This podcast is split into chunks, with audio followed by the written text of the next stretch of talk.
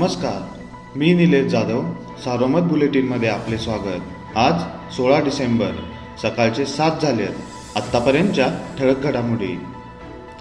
सर्वोच्च न्यायालयाच्या निर्णयामुळे आता येत्या एकवीस डिसेंबरला होऊ घातलेल्या नगर जिल्ह्यातील अकोले पारनेर आणि कर्जत नगरपंचायती तसेच ग्रामपंचायतीच्या पोटनिवडणुका बारा जागांवरील निवडणूक ओबीसी आरक्षणविनाच होणार असल्याचे स्पष्ट झाले आहे.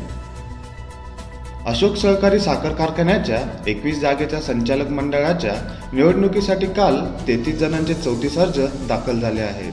तर एकशे छत्तीस जणांनी दोनशे सत्त्याण्णव उमेदवारी अर्ज नेले आहेत.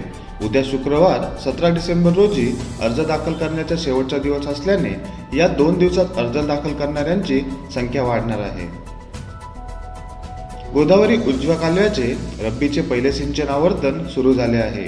या आवर्तनासाठी दारणातून पाचशे क्युसेकने पाणी काढण्यात आले आहे. कोपरगावच्या दिशेने वाहणाऱ्या डाव्या कालव्याचे सिंचन रविवारपासून सुरू होणार आहे. दोन डिसेंबरला धरणाच्या पाणलोटात तसेच लाभ क्षेत्रात पावसाने हजेरी लावल्याने शेतकऱ्यांना मोठा दिलासा मिळाला होता.